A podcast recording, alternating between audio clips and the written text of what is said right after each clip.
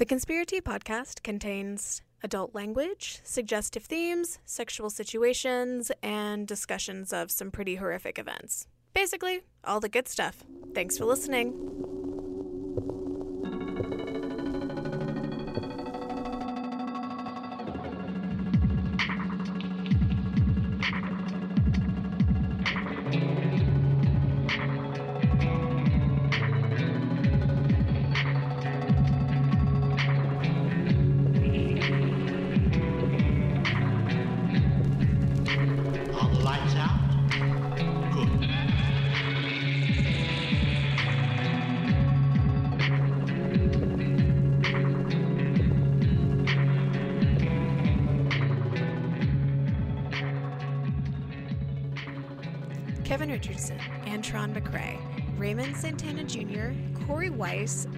Yusef Salaam. Five children whose lives were irreparably changed by the New York prosecution system. Welcome to Central Park in 1989.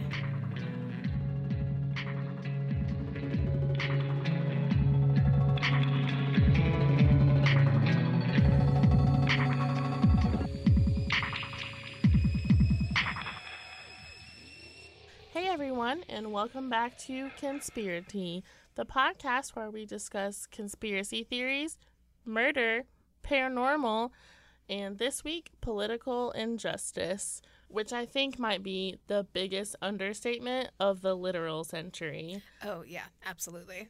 I'm one of your hosts, Liz. Hi, I'm Renee. I'm another one of your hosts. I just got lost. My name's Katie. I don't know why I'm here. I'm just kidding. Hey, I'm Katie. What's up? Katie doesn't get to leave until she finishes the podcast. I don't. They're- They're holding me hostage. To be fair, she tied herself up.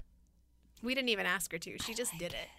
It's been a while. I missed you guys. We didn't record last week because I was sick one day and then Mm-hmm. we got into our feelings about the case on another day and That's a then lot. Cancer happened. hit. Oh my god, so many emotions. Mm-hmm. literally I cried so much in one week. I'm sorry. I don't think you have either. And I have only known you for like six years, but I don't remember like except for after my second child was born that I cried so much and like I don't know what was happening.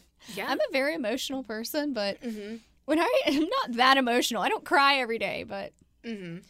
there's a lot happening. Also, Yeah. cancer season. so true. That's just like you just get pinched and you cry Yes. all cancer season. So me and my little cancer baby just cried together. Oh yeah, that's right. You do have a little cancer baby. Yeah, and he turned three. So cute. Ah! Cutest baby ever. Uh, Literally. Oh yeah, they had the like a your two sons had a dual birthday, right? they did, and it was. Um, I hate planning the birthday parties, and I say every year that I don't want to do it again, but I will do it next year. But they had a blast. It was fun. Um, a lot of people came. Lots of screaming children. Yes, thankfully nobody got severely injured because we had like a bouncy house water slide that they were all Oh like, you know, just running each other over on, which it's fine. I I didn't watch. Everybody else watched them. I was inside tending to the food and stuff. I was just pretending to be busy. Oh, okay. You were Getting just as far away from preparing. the kids as possible. I gave away my parental duties because there were so many people there. Literally. I'm just kidding. well, no, like, but I That's think the it's thing. yeah, I think it's like so weird when parents just like drop their kids off and they're like, okay, bye, take care of my child for me. I mean, I don't care. No, I'm like, it's just care of your another child. child that can keep my child occupied. Mhm. And as long as nobody is screaming and bleeding and there's no broken bones, I'm good. It's a birthday success. Yes. Literally Yes. the opposite of Big Little Lies parenting. Oh my god. I'm not caught up yet. I'm It's so, obsessed. good though. I'm so obsessed. I, I've only seen the first two episodes. I don't think I've seen the third one yet. The Well, this- third one was amazing. There's only three. I mean, the fourth one comes The on tonight, right? Tonight. Yeah. Yeah. Okay. It's gonna be wild. So I'm assuming like there's not as many. Like I'm assuming it's like what six episodes, the same as the first season, because they're like moving so fast. Yeah, the it's first going season was really only fast. six episodes. Yeah. hmm Oh my god. I mean, they move so fast. They go from one thing to the next, to the next, to the next. Yeah. And Meryl Streep, She's the best thing. I that happened to love the slash season. hate her. She Yes. is a bitch, but she's also like in some way like sweet. Mm-hmm. like caring, and I get that, but she's a back the fuck off. I mean, that's always been her role, literally. Like, Mhm. Death Becomes Her, Devil Wears Prada, Big Little Lies, same character, different Doubt. ages. Oh, doubt. Yeah, I Oh, rewatched man, I forgot about that one. recently. It's intense. I just watched Death Becomes Her for the first time like three months ago, and I lived. Oh, good. I've so never. good. It's I, ha- so I haven't. good. I mean, I watched that when I was little, like Mhm. a child, and I haven't seen it since. It's, It's worth so because it was so weird to me. Yes. It's such The a weird whole movie. Story, yes. It's such a Katie movie. I'm shocked you haven't rewatched it like There's a lot day. of movies I need to go back and watch, but because I watched, you know, like Rocky Horror Picture Show when I was like eight, so I watched a lot of movies I shouldn't have watched when I was a child. But I that's why I am the way that I am. yeah. Renee, her Oh. chair farted. Yep. Ooh. Oh yeah. So I haven't told y'all yet, but sweet, wonderful baby scout viciously murdered a lizard this week. That's hot. Why? I don't know. Zelda was playing with it. Oh my god. The other one was playing with Zelda was playing with it, and Kat like tried to send me a video of Zelda like sniffing and pawing at this lizard, and then Scout just like ran up and like grabbed it and chewed on it a little bit, and then spat it out. Scout's like, watch this, mom. Nom nom nom. Yeah. Is it one of those tiny ones with the blue tails? Yeah, it was a little skink. I love those. I have them all Oh, over so my much. patio. We were swimming in uh in Sean's parents' pool yesterday, and there's like horseflies everywhere, and like that just like attack you. Mm, I can't with So horseflies. Sean just got two frogs that like were just chilling on the side of his parents' pool and just put them on his head.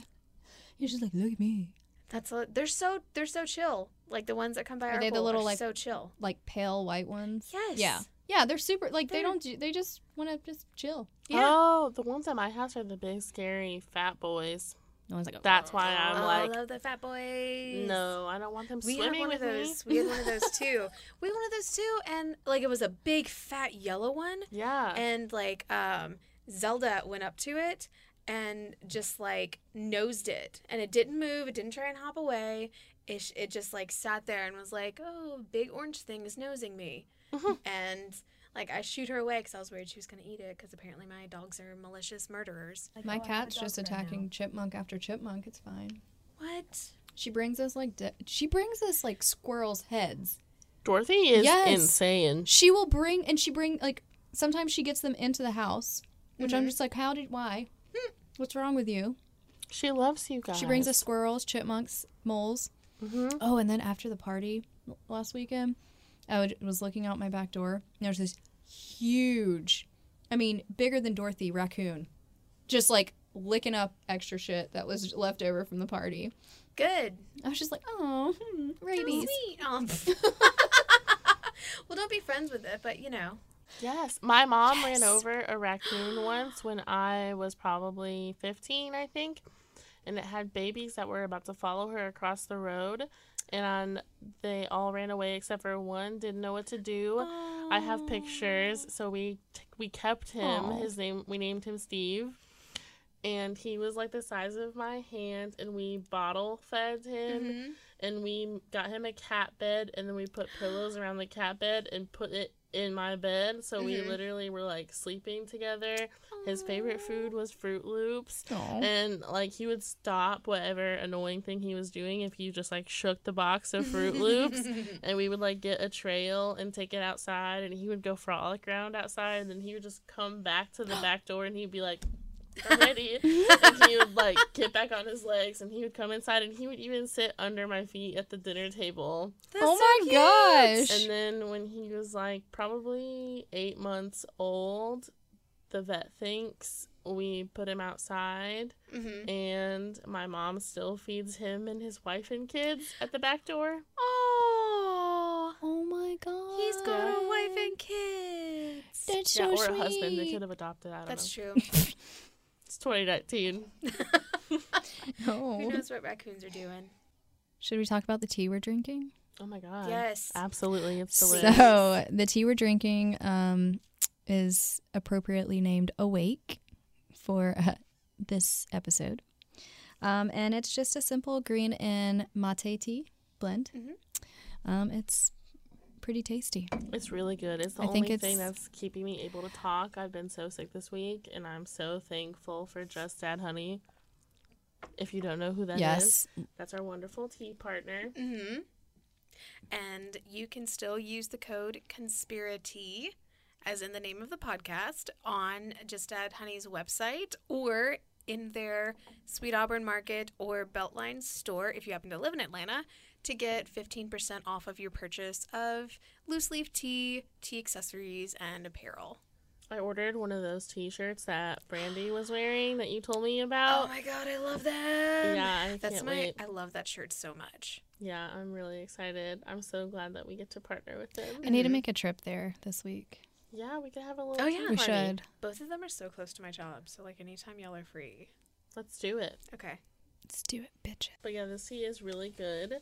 And we chose the awake tea because I think we can all agree that after studying this case, New York in the 80s and early 90s needed to wake the hell up. So, in light of Netflix's new show, When They See Us, which is about the Central Park 5 Central Park jogger mm. case, Man, Ava DuVernay is just like am I pronouncing her name right? Yes. DuVernay. She is she's killing it. Like she's Badass. she's just like nonstop. Everything she comes out with is I mean, she amazing. made Selma, which yes. is like mind boggling. the ve- which is like the very first film f- like a biopic of Martin Luther King Mhm. Jr. Yep. Like and it was had- incredible. it was amazing. Oh man, and everything she comes out with is just amazing. hmm And it's so even paced and it's never biased. Mm-mm. That's why I really love it. A lot of people involved in this case, which I'm sure we'll get to later, have been like outraged about this, but I'm just like, oh, I'm sorry. Are you mad about somebody calling you out for once in your I mean, life? for real. Mhm. You mad about that thing that you did, that you actually did? Are you upset that people are calling you out because you did that? I'm so sorry. Their, pri- their pride is too high. I mean, they Yeah. they they can't admit that they were wrong. I mean, Mm-hmm. Even to this day, we have someone in can't. the Oval Office that can't admit that they were wrong, and he Mm-hmm. definitely led the he was very vocal about it when Oh, it happened. sure. Very And we'll vocal, like right too. away. Oh yeah, um, literally. He didn't waste any time at all. I have the amount of money that he spent. Oh my gosh, it was to put insane. their names through the mud. Please And, uh. And just FYI, while she's looking that up, just to reiterate, we're not, you know, we're not talking about Mike Pence here. when we say someone in the Oval Office, Although I'm sure if he would have had the money Oh, and the the inheritance Hell and the microphone, he would have been all over it. mm-hmm. But no, Donald Trump spent eighty-five thousand dollars the Just to first rant week and of the case, just just to run an ad in every big New York paper. But we'll get to all of that. We're already getting like heated up. we're already mad. but yeah, so this case really just obviously it changed the lives of five people. Obviously, Mhm. it was huge in the black community, it was huge in the Latin community, but it wasn't big enough in the white community, and that's what we're obviously here to talk about today. yes. I'm really glad that Netflix has, you know, reached out to her and they are consistently reaching out to these people whose stories need to be told and Mhm. giving them, you know, the the coverage that they deserve and money yeah. that they deserve. So I'm just gonna preface this with a little statistic before we start. Um, thanks to Katie for these numbers. Really appreciate you. So in 1989, from January to June in New York, there were 837 murders, 1,600 rapes, and 43,000 robberies. That's literally the first half of one year. That's it, in one city. That's insane. Yeah. I mean, the crime was at an all-time high in New York in the late 80s Mhm. because of the crack crack epidemic. hmm So basically, what these statistics are saying to me, knowing now what I know about the case and just Mhm. what I know about, you know, the legal system and the police system in general, are like New York is under a lot of pressure. They're in a time right now when their racial divide was at a boiling point, their classism was at a boiling point. It was like if you were on the upper east or west side, like then you count. If you're Mhm. not, fuck you. Yeah. Like that's literally what it was. If you're white, great. If Mhm. you're Jewish, great. If you're not, fuck you. yes, what you just said about the whole if you're white, great. If you're black, fuck you. Um, and the documentary Central Park Five, um, there is uh, Reverend Calvin Butts says the most endangered species in America at that time was a young black man Yep. because they were just, I mean, most of the people that were dying were young black kids in Yep. New York, and nobody cared. Because nobody took the time. Nobody gave a shit because once you Mhm. went over that one, you know, threshold of the good and the bad, Mm-hmm. you know, being in the projects, they were like, it's Mhm. fine. We don't care. Yeah, this was Yep. before the Bronx and Queens and Bed Stuy were all like cool hipster places. Yeah, this is before it was cool to be in Brooklyn. For So Yeah. classism and elitism were at an all-time high Mhm. in a place where it was cool. Yeah. That's just the end of the story. I mean, I could stop right there and be like, "Yep, you guys get it." Like that's what it was. So, but let's get into it.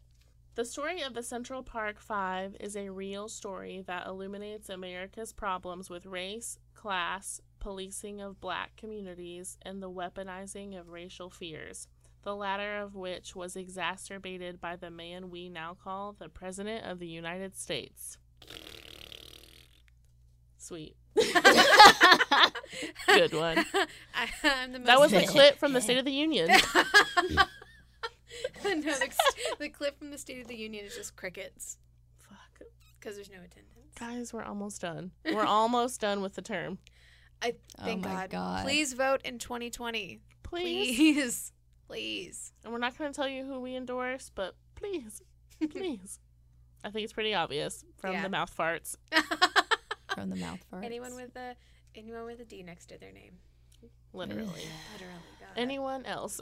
Or that one weird lady, the author lady. Did y'all watch? Marianne Williamson. Oh, I Oh, was- God. Oh my god. I was talking to my mom about her literally on my way here, and we are both convinced that she is a plant so that all the hipsters will vote for her because hipsters, apparently, according to Who NPR, are the people that that? don't vote.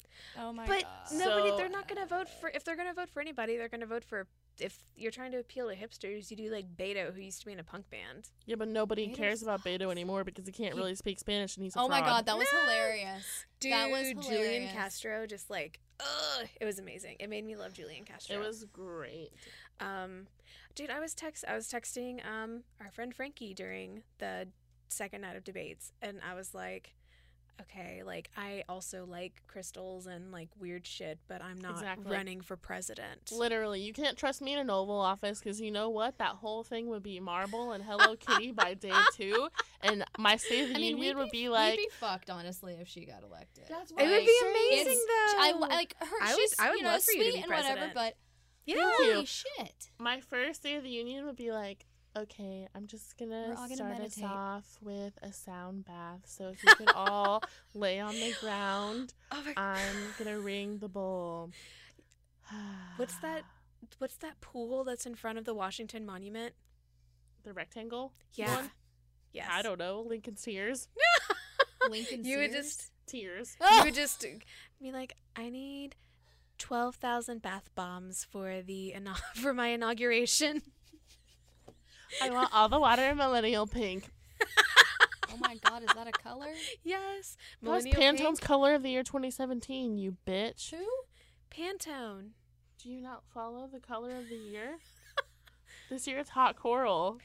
Yes. Must I remind y'all? I'm 68. I'm a 68 year old trapped in a 28 year old's body. This is why I can't I president. don't know about the modern times. I don't know what these young young kids are saying and doing nowadays. Katie, millennial pink is my second favorite color. What's your That's first great. favorite Mine is color? Sage green. green. Hmm? Sage green. Oh yeah, because that's the best. Yeah, or mustard yellow. It changes based Oh, on my yeah. chakras. I mean, that's this fair. is why I can't be president. Okay, so I kind of wanted to get into what happened. I'm not going to go into like all 30 to 35 kids that came into the park, but I kind of wanted to go into the events and locations and time Mhm. by times of what was going on. So we're kind of going to bounce back between the Central Park jogger and Okay. the other people that were involved in the kids. Okay. So, on the night of April 19th, 1989, Trisha Meili went for a regular jog in Central Park, something she always did the same route. Several hours later, the 28 year old investment banker was found brutally beaten and raped, left to die, and a number of unspeakable other things that I literally can't talk about happened to her. She was pushed aside in a ravine off of a very popular jogging path. That same night, several other attacks took place in Central Park. A group of more than 30 kids ages 13 to 17 were suspected of harassing joggers, throwing rocks at cyclists, and also harassing an elderly homeless man. I mean, except for like harassing the elderly homeless man, that sounds like a fun night.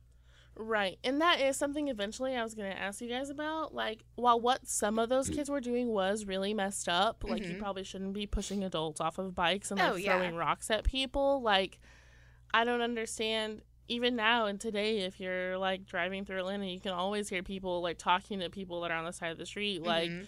yelling at people. Like, Well, remember this was also like in the 80s when like you had the like fucking Twisted Sister had to go before the Supreme Court because their music was deemed, you know, in a like True. Teenagers for started to become, yeah. you know, um what's the word I'm looking for? Like we were between the satanic hand, panic I guess. and holier Yeah. than thou. So, Yeah. you know, of course it's it's not as like now as it would have been back then when they're like that's not how teen I mean parents I don't think still could get over the fact that teenagers weren't cookie cutter like in fucking Leave It to Beaver. Oh, anymore. yeah, I mean, like even though that was what 30 years before. Yeah, and teenagers weren't like that then either. It's Right. just the Right. people who were adults then had like a very whimsical view of their childhood. Nobody was like, Right. leave it to Beaver. That's just all they could show on TV at the time because of the stupid censorship guidelines. And by the time 89 rolled around, both parents were working multiple jobs to try to make it in a city like New York. Yeah. So, like, the kids never had anyone around to be like, hey, stop, hmm be a robot, you know? Yeah, and like uh, I mean, it's it's just fucking teenagers. Like if if the worst thing a teenager does is like push a 35-year-old Wall Street broker off of his bicycle, like I support that teenager. Like, yeah, that sucks. And, like, you probably shouldn't do that. But Mhm. also, how did we get where we went? That's just what I want to, I just have to know. So Yeah, many like- crazy things. Stuff like that though, I don't know. I would I would if my kids did shit like that, like Mhm. pushing people off their bikes and like throwing rocks and like beating up, I would be like, "What the fuck are you doing?" That's like, true. Go to your room. Don't come out until you're like 30. I don't like no. But police stations and interrogations, absolutely not. Oh yeah, Oh, no, hell no. Yeah, not. exactly. Okay, well, the attacks took place between the north woods of Central Park in Manhattan all the way to the southern reservoir. NYPD knew that the kids in the park that night were the perfect scapegoat for all the attacks in the park that night, even though Meili was found at the opposite end of the park to where the other harassments were taking place at the same time. Obviously, it doesn't add up. There's a lot of things that don't add up about this case, but we're going to get into that later. The immediate media uproar that all of New York and our president brought upon the NYPD told them and basically forced them to win this, to blame someone and to get it done quickly. I was always curious as to why it was like this case, like why this specific person in this specific case, why there was such an I- uproar. I think 'Cause it like was the media. Oh, well, I mean, like like you said, there were what like fourteen thousand rapes in like the Mhm. first six months. Six- 1600. The there may have been 1600 rapes. I don't think those rapes were as severe as hers was. Oh, like okay. she was, I mean, severely tell beaten. right. her ring. That's she was. right. I mean, Yeah, they they was- they he were really- like mm. pretty sure she was gonna die. yeah. Yeah. She was So, in I a coma mean- for 12 days. She was sodomized. Yeah. She was like, you couldn't see her face. Like, she lost 80% of her blood. And th- I mean, It their their maiming. intention, the person who did it, their intentions were for her to die, Yes. so that she could not pinpoint who it was. Mhm. Right.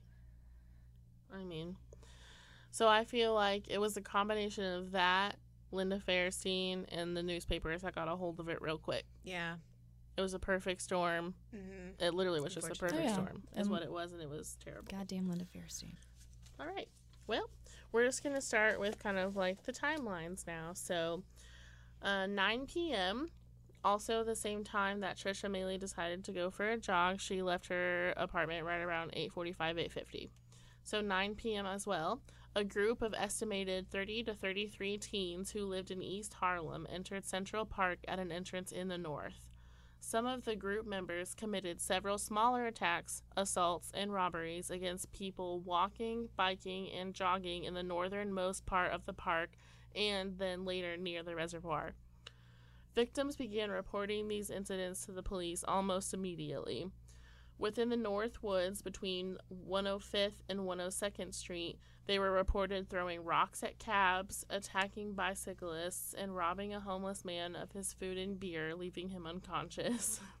Poor guy. Oh God. I think they even like dumped his beer on his head. Yeah. Oh, Yeah. that's mean. So that's what I'm saying. Like, they were doing just enough. Like, it was literally the perfect storm. They were Yeah. doing just enough to get messed up. Mhm. Yeah. So, the teenagers then roamed south along 97th Street between 9 and 10 p.m. That's very important. Okay. Oh yeah. Also at 9 p.m., like I said, we have Trisha Meili, the jogger, also known as the Central Park Jogger. Mhm. Um, Oh yeah, because she didn't. They didn't name her until recently. I will talk about that. Oh okay. Sorry. no, it's fine because that is the part. For some reason, that part is the part that really messed me up, and I'm going to talk about it as soon as I finish the times. Okay. So, Cool. Cool. Cool. okay. So, like I said, she was going on her regular route around the same time that the boys were at 97th Street. So she entered, like I said, the northernmost part. Um, so she was knocked down, dragged only 300 feet off of the roadway. So it is kind of far ish, I Mhm. guess, for a human to drag a human. But it's not like they dragged her anywhere near where these kids were Right. going. They were Yeah. ultimately trying to go all the way to the reservoir to play basketball. Mhm. That was the end goal. So, she was violently assaulted, raped, sodomized, and almost beaten to death. Four hours later, she was found naked, gagged, and tied, covered in mud and blood in a shallow ravine in a wooded area of the park, north of a path called 102nd Street Crossing. There was no evidence that there were multiple footprints or perpetrators. There were no fingerprints of multiple people. There were nothing, nothing that would Mhm. even let you think that 30 people had been there, 10 people had been there, 5 people had been there. Yeah. No footprints when they were dragging her. Nothing. So let's just, first of all, let's just let that sink in. Like, if there were 33 quote unquote wolf pack children wilding things, You would have yeah. like, if there were problems, 33 people on one 28 year old investment banker. I'm pretty sure the leaves would all be kicked back. The brush Mhm. would be messed up. Her blood would have been on them. Her DNA would have been on them. Her skin would have been under their fingernails. Mhm. I mean, if she lost 80% of her blood and she was unrecognizable, there would be blood all over these kids. Oh yeah. Yeah, and their DNA would be on her. At least one of them. Yeah. At the very minimum. And this is 1989. It's not like we didn't have Exactly. DNA testing. Exactly. Like, So it's crazy. So 940 to 950. Some of the group had traveled further south to the reservoir. They were there. They attacked four male joggers John Loughlin, the 40 year old school teacher who was severely beaten around 940. Okay? 940. He was hit in the head with a pipe and briefly unconscious, immediately called the police. mm, So that's 940. okay. Her jog was only supposed to be from 9 to 10 Mm-hmm. after all these people have been calling their reports in, like the joggers, the teacher, Mhm. that weird couple on a tandem bike who does that in 1989, I don't know. People still do it today. it's so obnoxious. Well, yeah, have you ever been to Florida? It's like the state Oh, of the yeah. tandem bikes. But in New York City, at 9 at night, who gets Yeah. on their tandem bikes? No. What? Even. Okay. So after all these people made all their reports, obviously it's going to grab attention. Hey, Mhm. there's 30 kids in the park like they're beating us up, da da da da da da, stealing watches, hitting us in the head with pipes, Mhm. whatever. So one of the Central Park 5, Yusef Salaam, says that um, you know, the cops came, everyone was like freaking out, a lot of them scattered. He was getting back on the subway to go home around 10 p.m. Now, keep in mind that later, this is when they were trying to say that Trisha Meili was getting assaulted, Mm. was when one of them was literally already on a train. Just, Yeah. wow. Okay. Because he left because he wanted to go to the park, but he didn't want to take part of any of that. Yeah, he. And a lot of them were literally Right. just like, "Can we play basketball?" I mean, they well they they saw all these kids going into the park and they were just like, what are all of the what are what are they doing? So they followed them, not knowing you know what those other kids were planning on doing, and they um and especially when the police came, that's when they all started to they got scared and they ran. Exactly. So they bring in as many of the kids as they can. I think mm-hmm. originally they were holding like 17 or 16. Not like Wow. to pinpoint any of this on the jogger yet. They literally just had all of them in for unlawful like rioting and mm-hmm. assembly and all that stuff. Basically, they were like, "Why you kids are having fun? Not allowed. Come come with us." So they take in like 17 or 18. So they're being held. They're like calling their parents. It's the middle of the night. Their parents aren't really picking up. A lot of their parents are working overnight or nurses, etc., random stuff like that.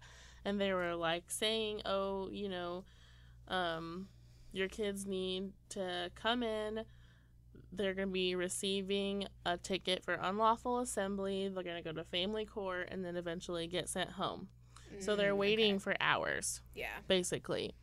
Um, so it's 1:30 a.m. While these kids are being held, about to get their family court tickets. This is the time that Trisha Meili was discovered. So, like I said, several kids already been arrested. Mhm. They're about to wrap this up. The police are like, "Stop being quote unquote hoodlums, and we can all go home." Cool. yeah. Cool. Called them little animals too. Mm-hmm. So literally, they're about to get sent home. Yeah. Um, Linda Fairstein, the devil of this case, gets promoted recently to the SVU. Dun dun. Mm. And she is like in charge of the sex crimes unit. Okay. She gets called to the scene in Central Park. They're like, You gotta see this young girl. We don't know who she is. She's unconscious in the park. Cool, come on. So then she freaks out. Obviously, her boss, the whole DA, everyone is like, We can't do this again. We can't have another one unsolved. Mm. We need to win. Yeah. Like, what do you have going on at the station? The police are like, Oh, we just have 17, you know, kids of color in the park just fooling around. They said they were wilding. And she was like, Wilding? What does that mean? They were like, I don't know. She was like, Oh, well, it must mean that they raped this girl, so keep them. I mean, like, Christ. it literally was kind of like one giant light bulb goes off over the entire DA's office. That if they solve, you know, these random robberies and Mhm. then this big rape case and bring New York safety and justice, then they won't be under all the fire and trouble that they've been in recently. Yeah. So Linda Fairstein demands that police hold the boys, claiming she believed that they had already had their suspect. She then demanded police bring in all the quote black thugs quote and had police go straight to the projects. And like some of the some of the, the boys that are being held are as young as like 13, right? 13 Yeah. to 17. Yeah, Yeah. that's the age Only they two were or three were 17. Yeah. Most of them were under 15. Yeah. And they're being called thugs already. Black thugs. Black thugs. And most of them some of them weren't even black. Yeah. basically, quote, thugs of color. so Ugh. she has them go straight to the project. I mean, there's kids getting arrested and brought in in donut shops, on the Oh subway, yeah. like at restaurants, like walking to the park, walking home, walking to, like, they're just literally like, oh, you're black, come with us. You're black between the ages of 13 and 17. You fit the profile. Right. That's really what they did. And Yeah. one of the police officers said that while she was giving the briefing, Mm-hmm. she literally told them at least one of these kids did it. This is the one who did it. You will get them to confess. Like she, and that's number one. That's illegal now. As a um, as a prosecutor, or if you're in the DA's office, you're legally not allowed to tell a police officer who, um, like committed something if there's Mhm. no evidence or hearing yet. So before court, you can't use those words. Okay. Wow. But I mean, she did. I don't know if all the police there believed that, Mhm. but she went ahead and just told everyone, like, start interrogating them Yeah. because obviously they did it. Has she like come out and said anything since the documentary and stuff Oh. has come out? Who? Linda Yeah. Fairstein? Linda She's Fairstein, denying yeah. a lot of it, but she got fired from her publisher, Yeah. her agent, her manager. Doesn't have her job anymore. She was working at a university, lost her tenure. Nice. I mean, like, She's getting stripped of everything. good. Like, Fuck I her. mean, that sucks, but like, you, she did an absolutely terrible thing, and who knows what other bullshit she pulled while she was in office. Literally, fuck her. Like, I've Yeah. never been more mad at anybody in a crime story in a long time. Yeah. She Well, just, there's she just, just like- wanted to be the good guy, and because, like you said, she had. I mean, she was in a unit that wasn't. They weren't getting anywhere. The Yeah. amount of rapes that were happening, they weren't getting anywhere, and she wanted. She had to solve. She wanted to have a name for herself. She wanted to be the person who solved this Mhm. case. Yep. She wanted to be a hot dog. She, for a long time, thought she did the right thing, and to this She day still still, thinks. by it. But she's her life is ruined now. I mean, It should be. exactly. It, Yeah. it definitely should be it, with everybody who had anything to do with this case. and like not just because you ruined the life of five like young boys, but also because since they didn't actually do any detective work, the person who did commit the crime went on to commit more extremely heinous crimes. Oh. we'll talk about that later. During the trial, he was literally murdering people. Yeah, he was. I'm so sorry. You're fine. I spoiled something.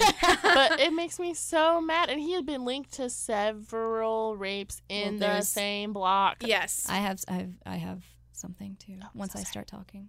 Well, yeah, and that's pretty much where I'm going to pass the torch. So as Liz said, the police did um, keep about 17 to 18 kids um, to kind of question, and then once they found out about uh, Trisha, real quick, Meili. Once they found out about Trisha Meili, um, they kind of got that number down, um, and they pinpointed their eyes at seven kids at first. Um, Kevin Richardson, Raymond Santana, Antron McCray, Yusef Salaam, Korey Wise, Clarence Thomas, and Steve Lopez. Clarence Thomas and Steve Lopez um, were being linked to Meili's attack, but um, they did not end up giving confessions. But uh, Lopez did plead guilty to another park robbery that night, and uh, Clarence Thomas was actually released. So then you have the five remaining boys, which, as Liz said, are forever known as the Central Park Five. Um, now, the boys were all underage except for Korey Wise. He was 16. So the ones that were under the age of 16 needed a parent present while being interrogated. yeah, that's. I'm pretty sure that's literally the law. It yes, It and is. it was. And they the police and detectives in this instance just used every single thing that they could to get around that. Um, so basically they like Raymond's situation, his father and grandmother, who he lived with, Mhm. came to the police station, but his father had to work, so he left his grandmother there. His grandmother um, did not speak English. Um, so they used an interpreter during his interrogation. And um, at one point, when they started talking about the rape, Mm-hmm. um, he, Raymond kind of became uncomfortable, and the detectives kind of took that as a okay, well, let's get her out of the room. So that was their way of basically like things like that is what they did to to get around the fact that these kids were underage. Yeah. So when the boys were being held in the interrogation rooms, they would have different cops from, you know, just kept coming in. There was a lot of back and forth. Um, and I watched the um, Ken Burns documentary, The Central Park 5 Mhm. Um, I watched it back in 2012 when it came out on PBS because, like I said, I'm an old woman. I watch PBS. Leave me alone. PBS is great. I mean, I love I it. know. I literally, I literally donate to PBS um, so I can watch Great British Bake Off episodes because this was before it was on Netflix and you could only watch it on PBS. And it was like, if you donate and become a member, you can watch for free. So I was like, fantastic. Here you are, five dollars a month. Give me the cakes. That's my favorite show of all time. I I'll forever stand by it. Yes. I just like PBS for like the kid shows like Oh, Arthur. yeah. Yeah, yeah, yeah. and these Oh, yeah, those documentaries. two. um, those things. but yeah, I, I stumbled upon the Central Park Five documentary in 2012 wha- Mhm. when it was on TV, and that was the first time I heard about the case Okay. ever, and it's stuck with me ever since. And Which, then- by the way, you can rent that now on Amazon Yeah. Prime for like two ninety nine. yeah, Oh, it's that's it's awesome. very easy. Okay. I would I would definitely say if you've watched the Netflix series When They See Us, please watch the documentary. Yes, the series on Netflix goes into more of like exa- like the artistic ability of like what happened using you know actors to portray it in a really good way. But in the documentary, you hear and see Raymond, Yusef, Kevin, Antron, and Korey, and you get to hear their side of the story. Um, but the documentary is actually based off of a book written by Ken Burns' uh, daughter, Sarah Burns, called The Central Park Five. Didn't. So there's also the book that I would recommend reading as well. Um, so watching the documentary, you get to hear um, a lot of what happened to them, and they they give their own instance of the story. Like Raymond was asked by a cop when he was being interrogated, "What happened to the lady?" When Raymond responds, "What lady?" and the cop says, "What do you mean, what lady? The lady who got raped in the park." And Raymond and was just like, "I have no idea what you're talking about." And they did the same thing to Kevin. And Kevin, once again, was also like, I don't know what you're talking about. There was no lady.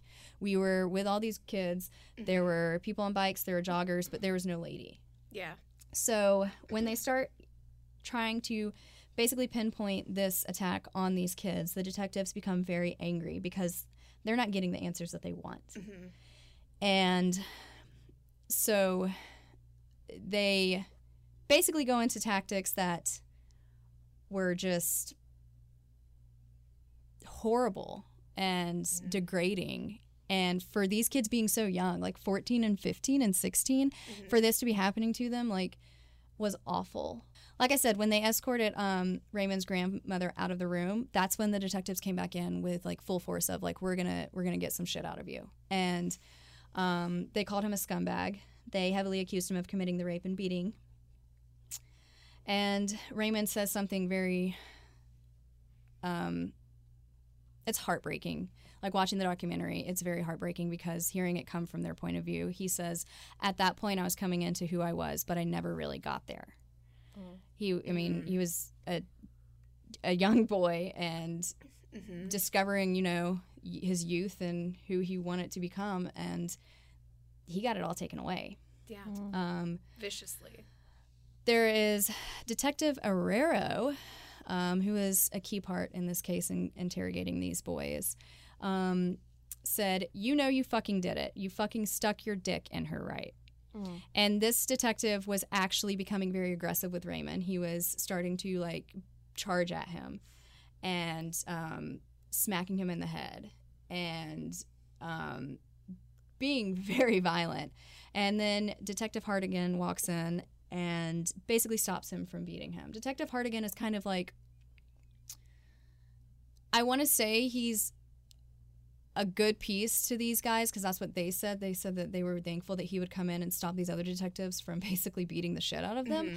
But he was still a bad guy because he was telling them, "Tell us, tell us what we want to hear." Basically, Yeah. So, in actuality, while it seemed like he was probably helping them, they were probably doing a good cop, bad cop thing. exactly. Where it was like, Mhm. I'm going to beat the shit out of him. You come in and stop me, and then they'll see you as a good guy and they'll tell you. Mhm.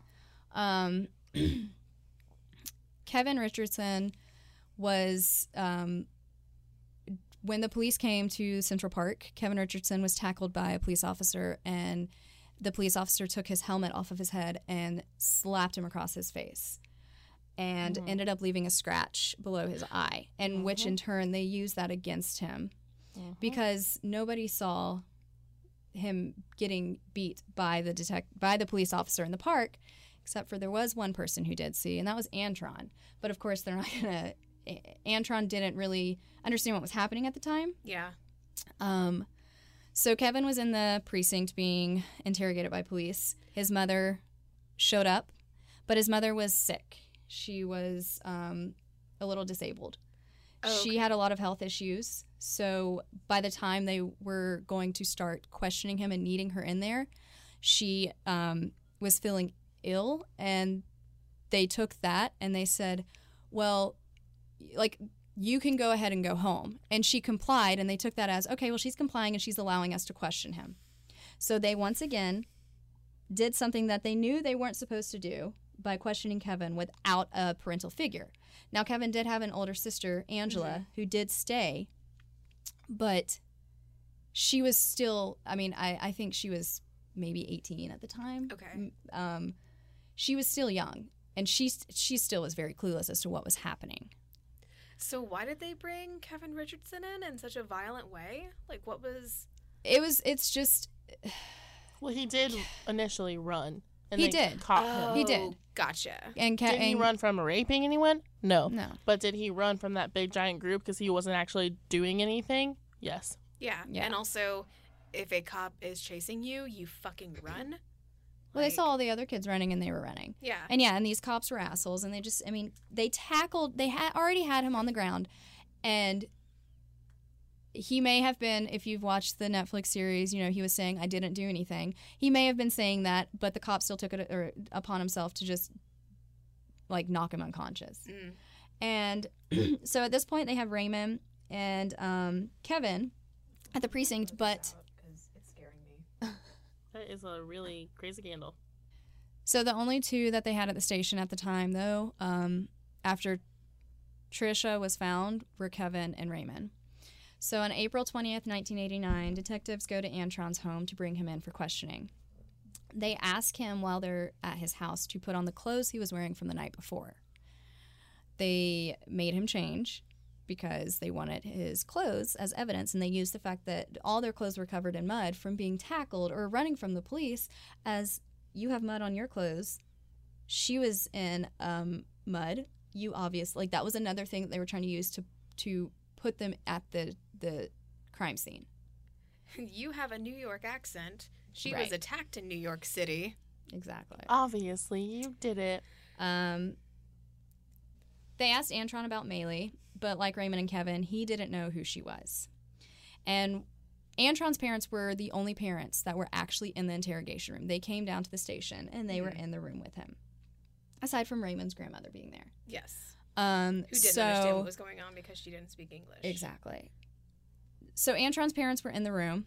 The detectives were yelling at Antron, getting in his face, poking him in his chest, and his parents could do absolutely nothing but watch and listen as their child was being berated and basically bullied by police and being asked questions like you raped this woman. Did you see this woman get raped? And his parents are so confused because he's 14 i mean um and at one point, a detective pulled Antron's father aside, and when his father came back into the room, his father told Antron to tell them what they wanted to hear. His father really believed that if he did that, that he would get to go home. And a little thing, um, Antron said his father was his best friend. His father was like his role model. He was his hero. And so he trusted his father a lot. And so his father's telling him to to just say it because you'll you'll get to go home. And it's so devastating because to this day Antron does not forgive did not forgive his father. And he, like, he shouldn't. And another thing is that was actually his stepfather. His real dad was not in the picture. So Mm. he develops this really close relationship and then everything just kind of crumbles at that point for him and his his relationship with his dad. Um at this point they now have Antron, Kevin and Raymond. They were interrogated for hours. No food, no drinks. They were not allowed to sleep. There is a social psychologist on the documentary. Um, I'm not sure if I'm pronouncing his name right. His name was Saul Kassin. Kassin. And he says, after not getting responses that they want, talking about the detectives, the goal is to turn from state of despair to a state of helplessness so the suspect gets worn down, which is exactly what those detectives did. Mm-hmm. Yeah. So when it came time for Raymond, Antron, and Kevin to finally give their confessions after being bullied, you know, yelled at in their faces, mm-hmm. hit upside the head, they were all three coerced into their confessions. Raymond was shown a picture of Kevin with a scratch on his face and was told, "You see that scratch on her face? That's from that's from the lady." And so at that point Raymond says, "Kevin did it. Kevin raped her." and only Kevin raped her. Antron was asked about the clothes that Meili was wearing, and totally wrong. The description of her clothes was not right. But the cops mm-hmm. were basically telling him, "Well, this is what this is what she was wearing." Um, Raymond made up the crime, the place of the crime, and um, it was not the correct place where the crime happened. No, of course not. In Kevin's confession, he blamed Antron for raping her. And Kevin confessed at this point because he has been berated so much by the detectives. When he says that Antron raped her, he at this point also says that the scratch from his face came from Meili uh, scratching him while he was trying to grab her and sexually assault her, Insane. essentially. I mean, it's a child who's been held for Exactly. 30 Ex- hours. and they're being told if you say this, you're You going to can go, home. Yeah. and you'll be fine. So then you come to Antron's confession, and he says a lot of people raped Meili, including himself. All of these boys thought that they were just being witnesses to the crime, but they in turn realized after they gave their confessions that they went from being witnesses to putting themselves in the crime. Raymond was even told to put himself in the scene of the crime from the detectives. Um, it this whole thing just makes me so It's, mad and it's just so upsetting because that's only three of the five yeah. and they've gotten to that point. and now when you get to yusef and korey this is where you start to say this it's not it's fucked up at this point but it's even more fucked up with yeah. the way that they go about Mm-hmm. um, with Mhm. Yusef and Korey. Because uh, um, Thursday, April 20th, 1989, the police, when they were out in the projects looking for the thugs, they um, they find Yusef and Korey together. Yusef gave his name and he was on the list of suspects to bring in, but Korey was not. Police did ask Korey, though, you can come down to the station with your friend while he's being questioned and you'll be right back. But Korey didn't come home until 13 years later. Mm-mm-mm. While being interrogated, Yusef saw how hostile and angry the detectives were getting with him. He wasn't telling them what they wanted to hear, and he said the tone got very, very angry, and he thought that they might take us to the back and kill us. Thankfully, Yusef's mother, Sharon Salaam, um, interrupted his interrogation, so he did not give a confession. She called out Fairstein for interrogating her son when it was illegal for them to be interrogating him. He was 14 years old. Yeah. Sharon has said that Fairstein became verbally abusive to her at the station, and she came bounding at me like some Joan of Arc crusader type. Mm. Jesus. White people. Right? Crazy white bitch.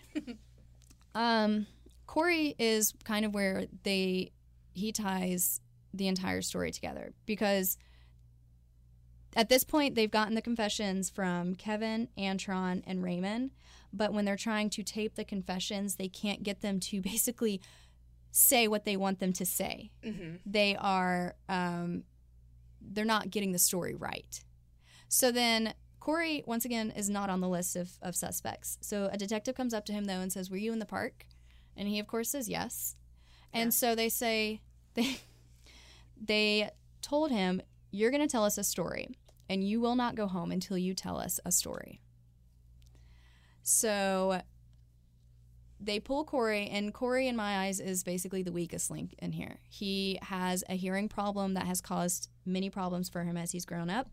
It, um, as he said in the documentary, it is a disability that has kind of stunted him in a lot of ways. Mm-hmm. So he has this slight disadvantage that all these other kids had Yeah. and or didn't have and um, they the detectives put their face in korey's face. They put hands in his face. They grab his face. They shake him. They hit him. And finally they just broke him down. And his taped confession even though he was not on the list of suspects Mhm. his taped confession is what they used as to say well this shows that they did it. Um and watching watching Korey, I apologize if I start to cry because this is where like it starts to get really emotional for me. Watching him give his confession on that tape, you can just see his his fear, his sadness. It's so heartbreaking. He is so nervous. He is he he just he has no idea what is happening. He just knows that if he gives them what they want, he's going to get to go home. And he he's if if you have a chance just go watch go watch the real confession tape, not the Netflix stuff. Like go watch the documentary and watch it because it's just so devastating. Um as the social psychologist says, while they are being their from their taped confessions, um, when you are stressed, when you are tired, when you are a juvenile who's not fully developed, you just want it to stop, and that's all they wanted. They were interrogated and they were in custody for 13 to 30 hours. That's And insane. they eventually just got so insane. broken down to the point that they confessed to a crime that, like, Raymond at one point in the documentary reads his confession. And when he's done reading his confession, he starts crying because he's like, that's not what a 14 year old boy says. Because Oh, he yeah, says no. something along the lines of putting, you know, he pu- pulled his pants down and put and proceeded to basically put his dick inside of her. And once they all eventually left the interrogation room, they denied everything. Um, they had implicated themselves into the case, though, at that point, and they had no DNA evidence. They had nothing but these confession tapes, and that was the one thing that the prosecution was running with. Well, the thing is, is that they did have DNA evidence. They It just did not with to them though. Oh yeah, yeah, yeah. They had there was like DNA evidence. It just didn't link these five suspects.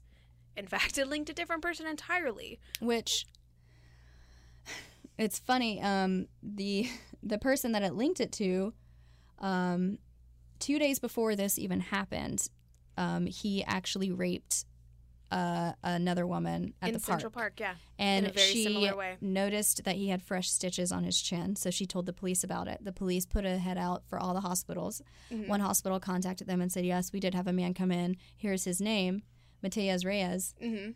and they the detective apparently who got that information was moved to another unit and it just got ignored it just got ignored so he he's they found him they could have had him and they blew it They blew and that's it. and that's and that's what this entire case is is they fucking blew it so bad for these five kids whose entire lives were just taken from them for for 7 to 13 years Mhm. while the one person that did it is out there causing more harm Yeah. And just it's it's disgusting. Mm-hmm. And people people knew that this crime was big because of the victim being white and the suspects being black and latino. Mm-hmm. And another disturbing thing like liz was saying the racial divide in the city around the same time as this case happened another woman was raped and thrown off of a roof in brooklyn. But the case got little to no attention because the victim and the suspect were from the same ethnic background. Yep. Yep. It's disgusting. and I just I cannot I cannot fathom the fact that this happened 30 years ago and we're still Mhm. dealing with the bullshit of oh, the same Yeah. No, it, it bullshit. changed. The difference is we have the ability now to actually see it happen in real time. Mm-hmm. Um, and it just Like, what kind of a world do we live in where we would rather prosecute children than Mhm. spend eight extra hours looking for someone? Not even like eight extra hours. Like the mi- the minimal amount. There was so much evidence. Oh, for sure. against but they didn't this one do guy It. that like all they had to do all they had to do was arrest one guy instead of interrogating five children for 30 hours which they is had essentially done their torture fucking job. If that one detective, I don't care if you move to a different unit. If you have, for one, he was a serial rapist at this point. They knew they had a serial rapist on their hands in the Mhm. Upper East Side. Yep. And instead of actually putting forth the effort for this detective, I don't give a shit if you go to a different department. You have that name, give it to somebody else, yeah and make it to where you're going to catch this person. like Mhm. do your fucking job serve Yep. and protect Yep.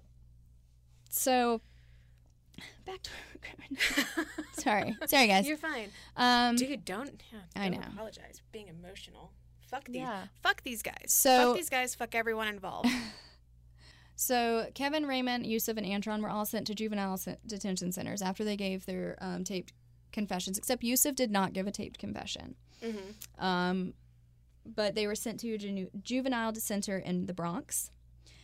The inmates vowed to make prison a living hell for the accused rapists because they did not take too kindly to rapists, as most prisoners don't, apparently. Yeah. I mean, you Um, shouldn't, Right, you, You shouldn't. shouldn't. but not when they're children who were falsely accused. Okay, Now. Yeah. Korey was a different story because he was 16. He was technically an adult and he was sent to Rikers Island. Yep. A 16 year old. wild. A Rikers 16-year-old fucking child island. with a disability. Are you fucking kidding me? Antron, Kevin, and Yusef were um, bailed out eventually, but Raymond and Korey could not afford bail, so they had to base they had to stay in jail until their trials. Um, the argument from the prosecution that they wanted to to argue during the trials was that just because we didn't get them all doesn't mean we can't get some of them. They argue there was a sixth perpetrator, but they didn't catch him, or possibly didn't even get a confession out of him. Going back to Lopez and Thomas, because those two did not give confessions implicating themselves at the scene of the crime. One thing the police and everyone else seemed to miss at the time the connection from a serial rapist running rampant at the time in the Upper East Side, like we've already said, Matias Reyes. Um, Piece of shit. pretty much. He um, I mean, he gets sort of a redemption arc, but still a massive piece of shit. On June 14th, 1989, this is two months after, Almost exactly two months, yeah. Reyes forced his way into a pregnant mother's home of three, where he raped and murdered her while her three children listened from another room. Mhm. Reyes was captured on August 5th, 1989, after raping a woman in her apartment. The woman managed to escape and ran to help. Reyes's DNA was in two different case files at this time, held by one cop who was involved in both the Central Park 5 case and this rape case that he was arrested for in August.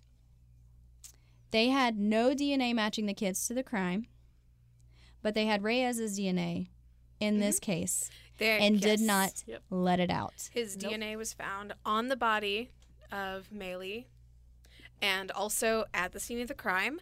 Um, his semen was also found on her clothing. So blood and semen. Were rape both- and rape, Yeah. Yeah. assault and rape. Yeah. Check. Assault and Check. rape. So Oh, like the the tiniest little bit of detective work.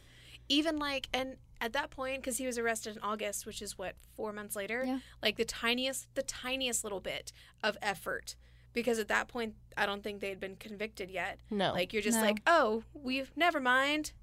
Whoop whoopsie daisy. Sorry, kids. Well, no, at that point, actually, um, Antron, Yusef, and Raymond had been convicted. oh, they had been convicted. Yeah, the 'cause their trial was August 1990. Second one was December 1990. No, the first trial was June 1990. Well, we're still in 1989 though, right? When he was arrested. Oh, yeah, yeah, yeah, yeah, yeah, you're right. So yeah, they had him for a year before the Get kids are out. convicted. And the the tiny tiniest little bit of detective work. If I was this shit at my job, I would have been fired a They, I don't, ago. and it, but it could be one of those things where they saw that, but if they had come out and said that, they would have been seen as wrong, Yeah, and their under too much pride would have been down. Their pride would have gotten shot down.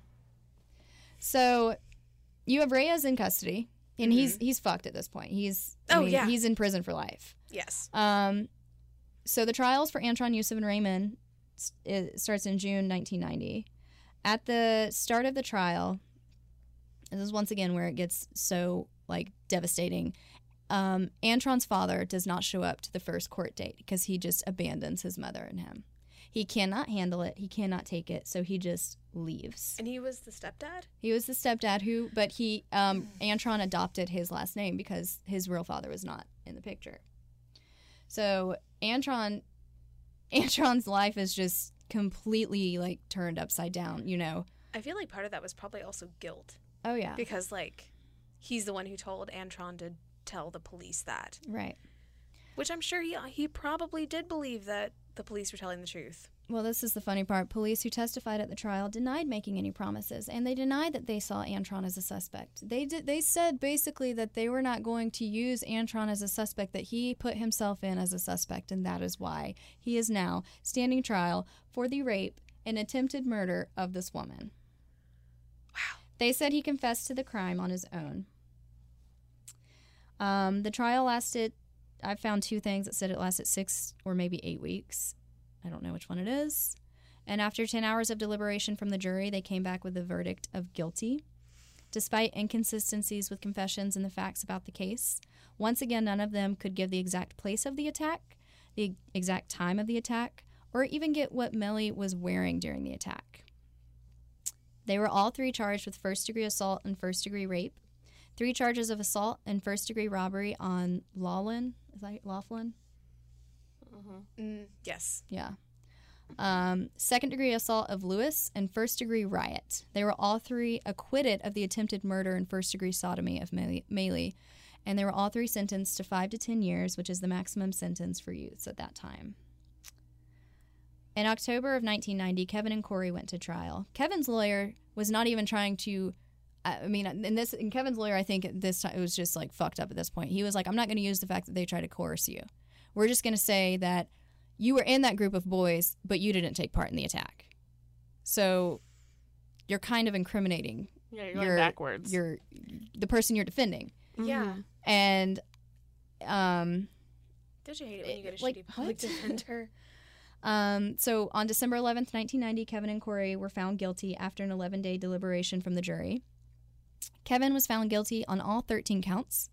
Korey on first degree assault and first degree sexual abuse of Meili and first degree riot.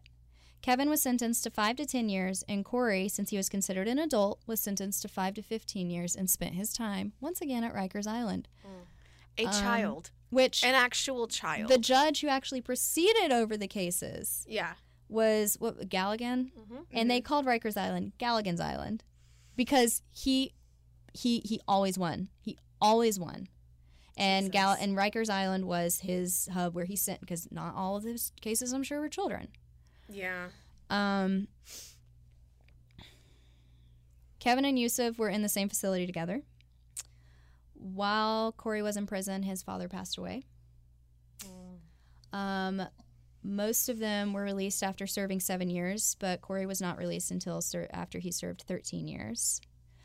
Raymond said once he was released, he would spend majority of his time in his room because it reminded him of his cell. He had problems being in large groups of people. He kind of became somewhat aggressive and like very agitated and anxious.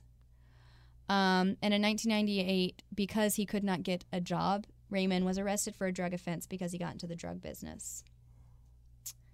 After Antron was released, his father came back into his life because he was already he was I guess his mother and him got back together. Okay. Um, but he timing. still did not forgive his father, and not too long after he was released, his father passed away. Um, so then it kind of gets into you have everybody out except for Korey, who is Yes. in Rikers Island. And that is where Korey is actually in Rikers Island with Matias Reyes. Mm-hmm. And Reyes starts telling people that he committed a crime that someone else in Rikers Island is doing prison time for. They apparently got into a little fight one day, and Reyes knew who Korey was, knew what he was in there for, and from what Reyes says, um, he saw he saw the sadness in Korey's eyes, and so he he just he turned into a God loving man, I guess, and decided he needed it to come clean about the crime, and so he confessed to it. Here comes the redemption arc. He even said that he acted alone, and there's no way the boys had seen Meili out at all that night. They were nowhere, nowhere near, nowhere around. How how funny that a convicted murder and serial rapist and brutal, by the way, like Mati- Matias Reyes is, was not a nice guy, but he has more integrity than the NYPD. Who, Every yeah. single officer in the NYPD at that time. And I don't I don't remember how old he was. I know he was a teenager when the when the crimes happened, but Mhm. I wish he just would have had that little bit of I don't want to fucking ruin these kids' lives like Yeah. he did 13 years after the fact. And and w- like I w- watched the documentary because it's so heartbreaking to see these men tell their story and when you look at them and the only one who had a second offense was Raymond Yeah. and that's because his life was was ruined because he went to prison. You can't. say. They all said they couldn't get jobs. They all had to register as sex offenders, Mm-hmm. and they just they're so humble and they're so like. But you can see the sadness Yeah. and everything they lost from the times that they weren't able to live their lives. The the family the love the friendships everything that they had that was just taken away from them. And they can't get that back. And no amount of money is going to be able to make that better. No, no amount of money is going to allow Korey to spend his dad's final years with him and like get to attend his father's funeral. Like no amount of money is going to bring that time back. Like they the major fuck up. Big mistake. Huge. And like like just just like admit nothing I'm, I'm going back here with my daddy's credit card, and you're not gonna get any of it. admit you fucked up Yes, at least admit you fucked stop up. with the pride of they're guilty. Like all the articles I've read of I mean there's even a there's there's even an officer who was black who was involved with the case who says they are guilty. So it's not just white cops saying this. There is a black cop who was involved in he was not allowed to testify though. Um and he assumes because he was black it would have caused issues with the case. But there's so much against them being right about the fact that these kids did this case that Mhm. these kids did this crime and you know you fucked up Yeah. so j- you just need to own up to the fact that you fucked up i mean It is it's heartbreaking how difficult it is for like law enforcement to admit when they have made a mistake because they never will. Like if they've convicted somebody, you could show them every evidence in the world that that conviction was wrong and they will still hold on to it until the day they die. It's so frustrating. i mean i can say though those antron korey kevin yusef and raymond are 10 times better individuals and people than anybody involved in this case Yep. For sure. Yep. I'll stop ranting now Are we going to my part? yes Okay, so yeah, so that I mean basically like Matias Reyes' confession is what got them to finally release Korey because he was already serving a 33 year prison sentence when he confessed to the crime. Um, and when they went back and actually looked at the evidence, as we've kind of hinted at a little bit here before, there was actually there was a lot to tie him to the crime. He'd committed a similar assault a couple days before. His DNA was found on the body of the jogger and at the scene. Um, he also his semen was also found on the jogger's clothing, and unlike the unlike the five boys, he knew um, evident or he knew details regarding the remote location of the rape in the North Woods of Central Park. So he knew exactly where it was committed, unlike all five of the boys. And also, the way he bound Trisha Meili was consistent with the technique he had used on his other victims. So, literally, like the tiniest little amount of detective work would have pointed the finger at this guy. Um, however, even after he confessed, he was never actually charged with this crime because the statute of limitations had expired. hmm So, Granted, he was already serving 33 to life, yeah. but that doesn't make it any better. yeah, exactly. Like, what the fuck? Yeah. Five children got their entire lives Mhm. taken away from them, and we don't get anything. any yeah no there's no yeah and Well- as as katie touched on while these like children were being interrogated and put in gv and put in rikers island he was continuing his uh, rape and murder spree in new york city um, he viol- violently assaulted several women even before the Central Park rape and continued to do so afterwards. He even raped his own mother the same year he Oh committed my the Central Park assault. Yeah, bad dude. He would break into women's apartments and stab the eyes out of his victims so they couldn't identify him after he raped them. Ugh. And he killed at least one of them. But I mean, if your eyes are stabbed out, I have a weird thing with blindness. I can't do it. Same. I have a weird thing with blindness. So, like, this is a bad dude who was basically, like, allowed to continue his vicious spree because the cops couldn't do the tiniest little bit And I, of detective work. I wonder what they were thinking though when they were like, okay, well we have these five kids. Why are all these women still getting raped? Yeah. Well, Yeah, no one Because- stopped to be Yeah. like, this is really similar to because that you one didn't lady." you didn't get it right. Wow, weird. Yeah. Crazy. Exactly. So, following a lengthy investigation into the convictions, then Manhattan District Attorney Robert Morgenthau, who I'm pretty sure he was not the district attorney when it not- happened. He was, brand not. new. He was mm-hmm. brand new. So he recommended in December 2002 that all charges against the Central Park Five be thrown out. And later that month, a judge set aside the verdicts. So it was, of course, denounced by police officials who were critical of the findings of Morgenthau and hailed by criminal justice advocates who had long supported the Central Parks Five innocents for reasons that we've completely expounded upon here. Um, in his ruling, State Supreme Court Justice Charles J. Tejada said Reyes' confession, corroborated by his DNA match from the crime scene, created the probability that the verdict would have been more favorable to the defendants. Like if this had actually been public knowledge during the case. So he the judge did allow for a new trial against the Central Park 5, but the district office or the district attorney's office instead decided to dismiss the original indictments. So basically dismissing the charges altogether. Um, of course, everyone except for Korey had completed their sentences by this time, but it did lead to Korey being freed. And then in 2014, the Central Park Five actually settled a civil lawsuit against the city for 41 million dollars, and I think they each got about 7 million after lawyers' fees and whatever. Which everybody Which is- involved has said they shouldn't have gotten that. yeah, exactly. Well, they actually originally they sought two hundred and fifty million dollars. They cited malicious prosecution, racial discrimination, emotional distress. Like they were very thorough. They went into extreme detail about every single thing. They came all the way through because they're adults now. They're men. They're able to speak for themselves. Yes. Prison, I'm sure, raised them.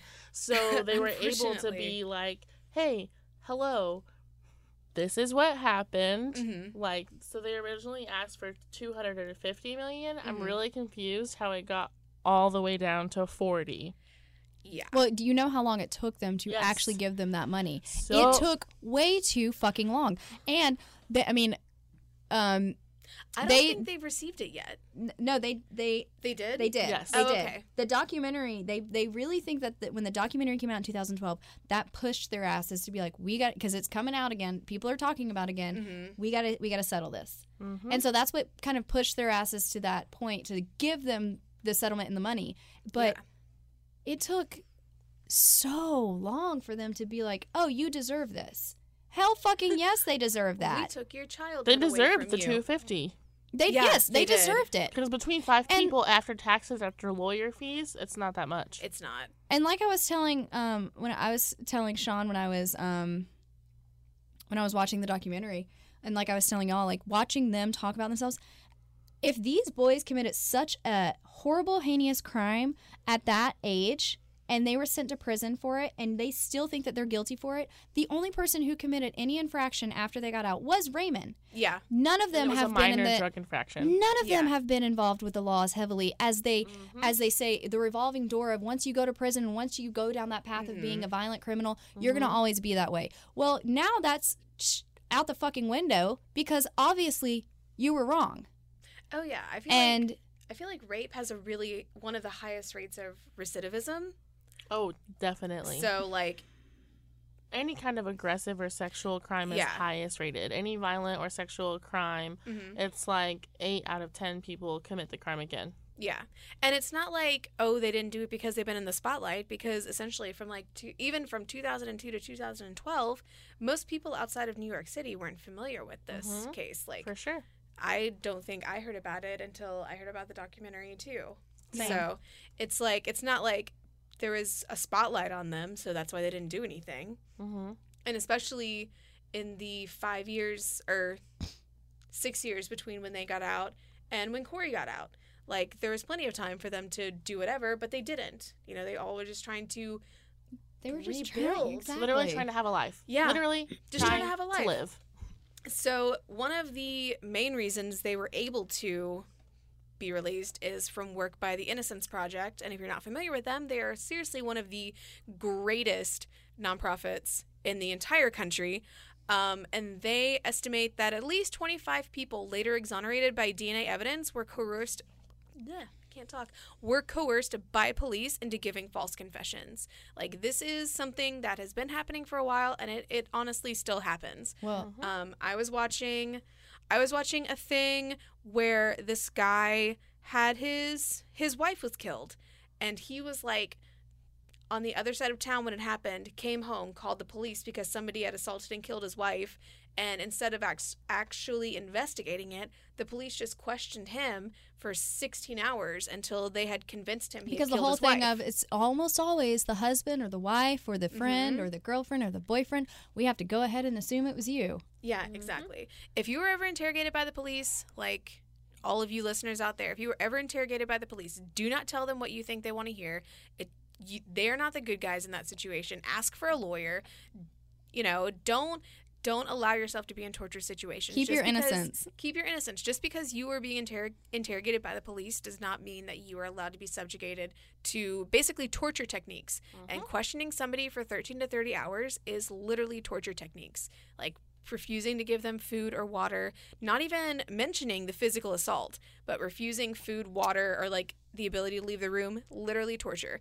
Do not talk to the cops unless you have a lawyer. I am dead serious. Not all cops are bad, but enough of them are. They'll like protect yourself. I did a little research on false confessions and uh, coercion.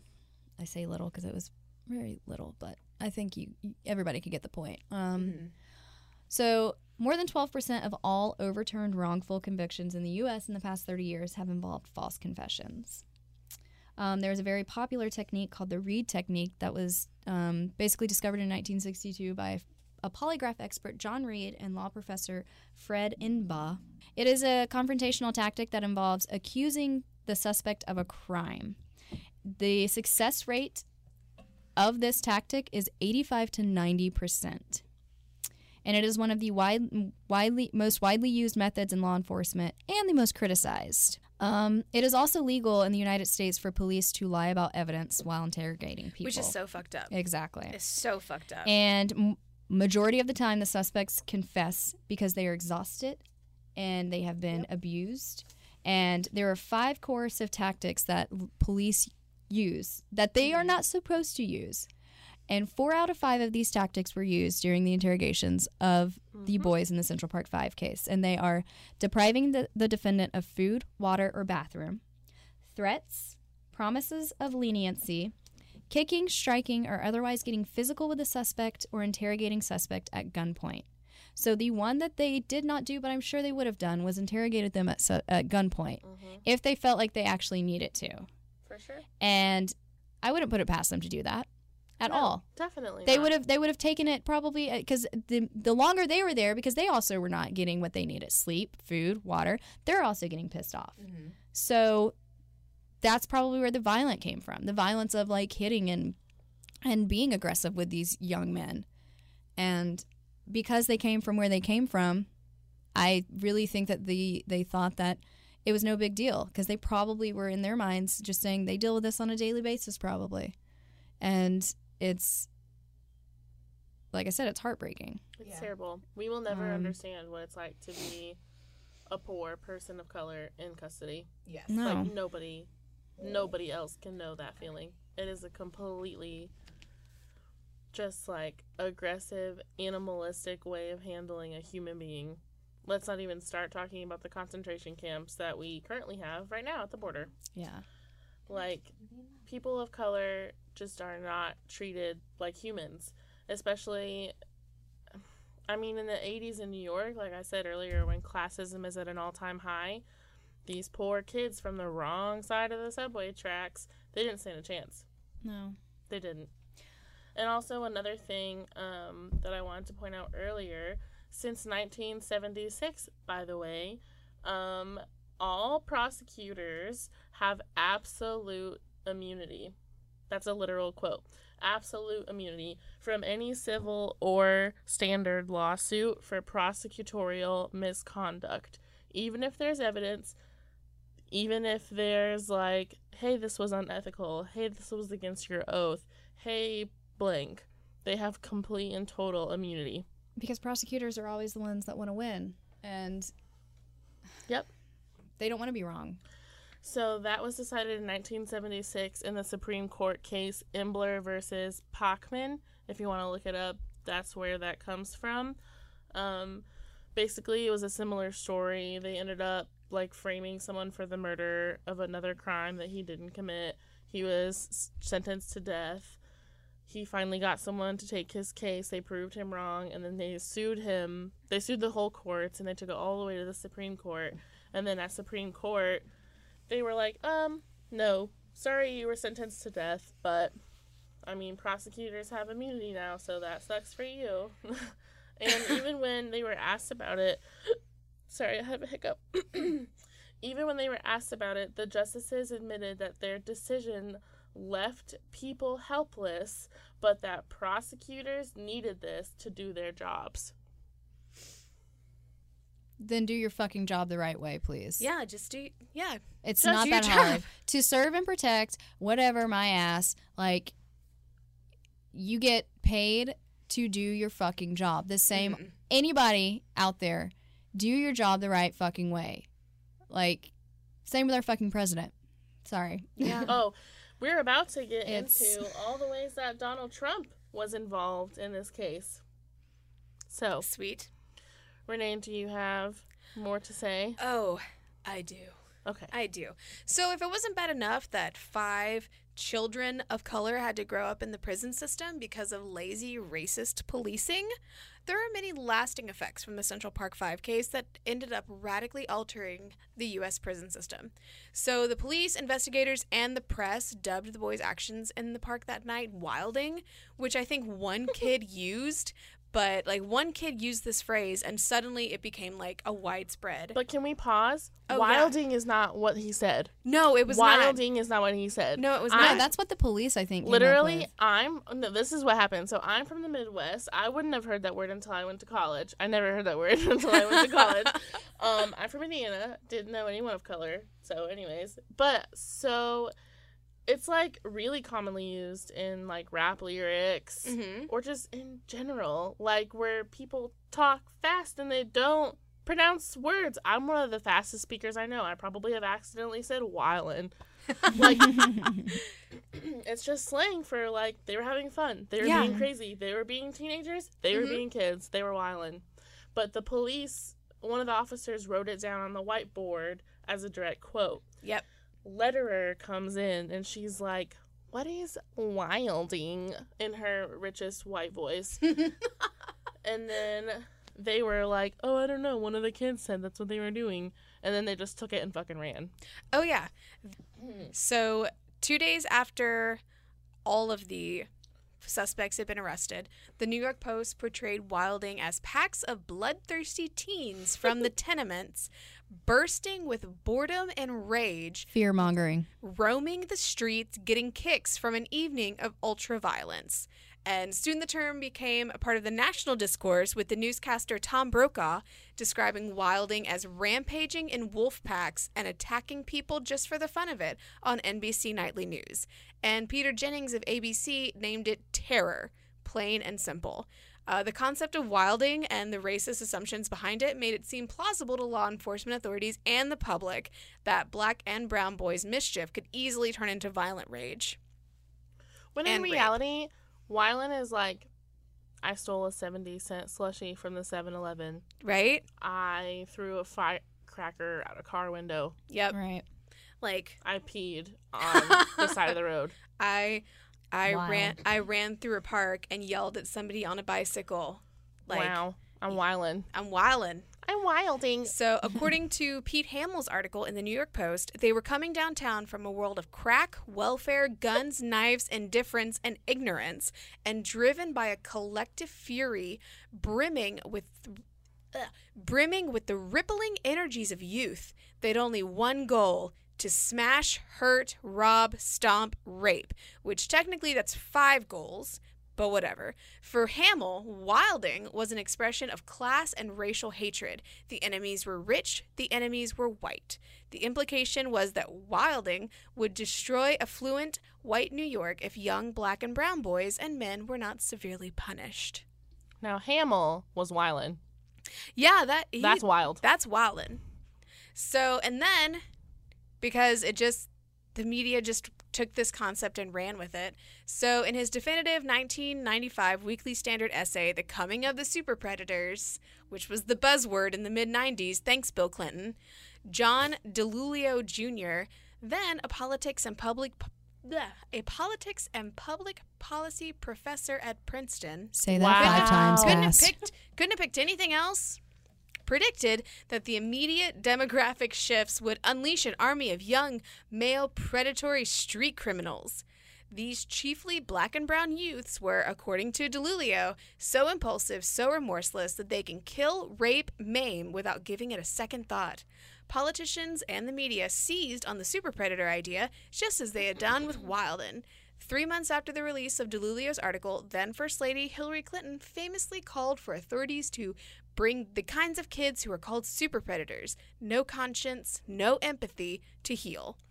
And hmm. amid this super predator frenzy, nearly every state passed laws that made it easier to punish children as young as 13 as adults, and in some cases, sentenced them to life without the possibility of parole. Out of control. In 1998 alone, roughly 200,000 youths were put through the adult court system, and the majority of them were African American. And these practices went even further in the mid 1990s. Though Trump's 1989 call for the execution of the Central Park Five went unfulfilled, and we'll talk more about that mm. because it was seriously ridiculous, between the release of The Coming of the Super Predators in 1995 and the Supreme Court's Roper versus Simmons decision, which outlawed the death penalty for juveniles in 2005, 62% of the children placed on death row across the United States were black or Latino as a direct result of these super predator laws. By the late 1990s, it became clear that DiIulio's super predators were not, in fact, coming for blood. Youth violence had declined, not drastically increased like they all predicted it would, and a number of prominent criminologists discredited his data. He apologized in 2001 for any unintended consequences. So, That you know, we can forgive him. Um, Disgusting. yeah, exactly. Consequences for the type of language DiIulio made famous became a reality in 1994 with the signing of H.R. 3355, the Violent Crime Control and Law Enforcement Act. This act, authored by current 2020 Democratic candidate Joe Biden, and he was so proud of it, he referred to it as the Biden Bill, instituted the three strikes and you're out policy, which ended up incarcerating thousands of people with life sentences for minor crimes. Now, to be fair, because I like to be fair, H.R. 3355 also contained um, the Violence Against Women Act, which made it a lot easier for women to report domestic violence. And yeah, that's a good thing. But when you look at the rest of the stuff in it, Mm-hmm. like there's a lot more bad than good. For instance, one part of this crime bill stripped all Pell Grant funding for college education for prisoners, even though education is now seen as probably the most effective tool against recidivism.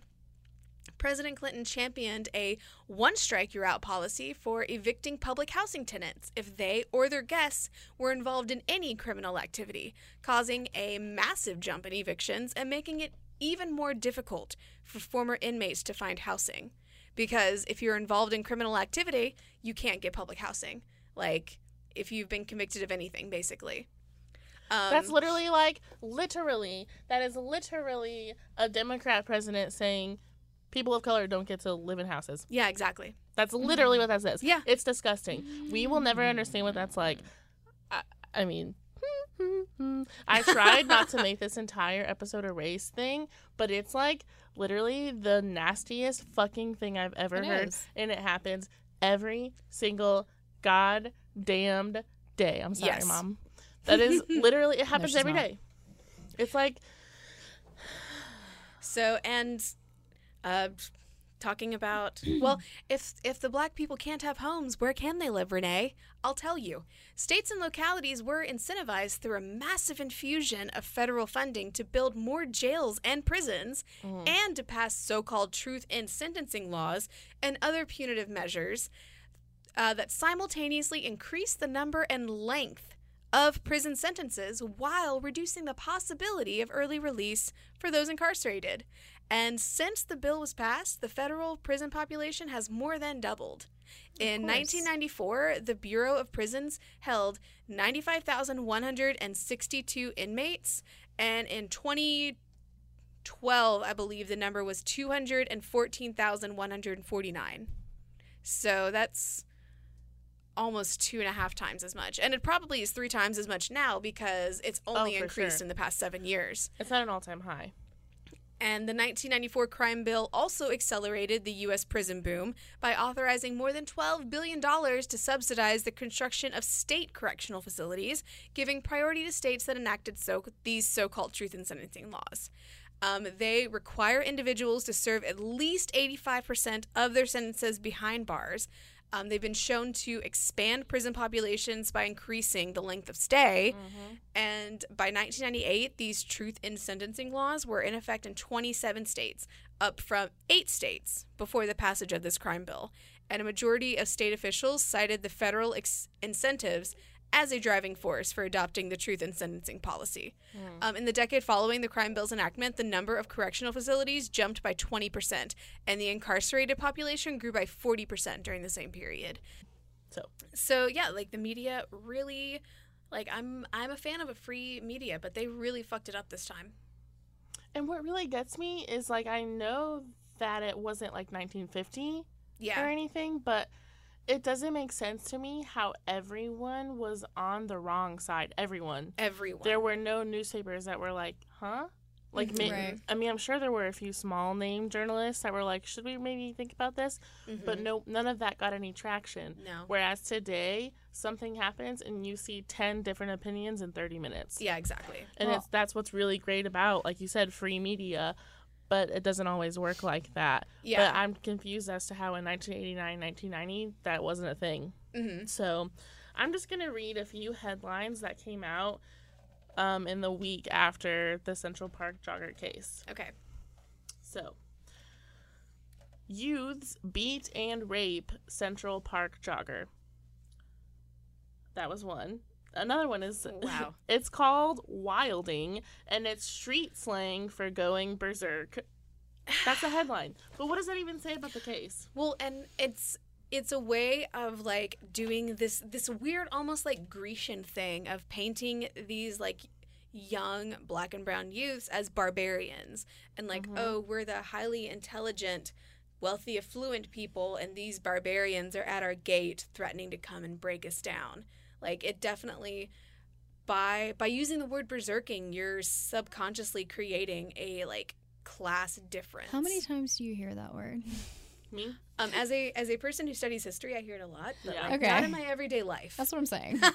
Not when you Well, open yeah. up your newspaper, right? I Yes. mean, they act like harlem is a different country like you can't get there in 30 minutes right?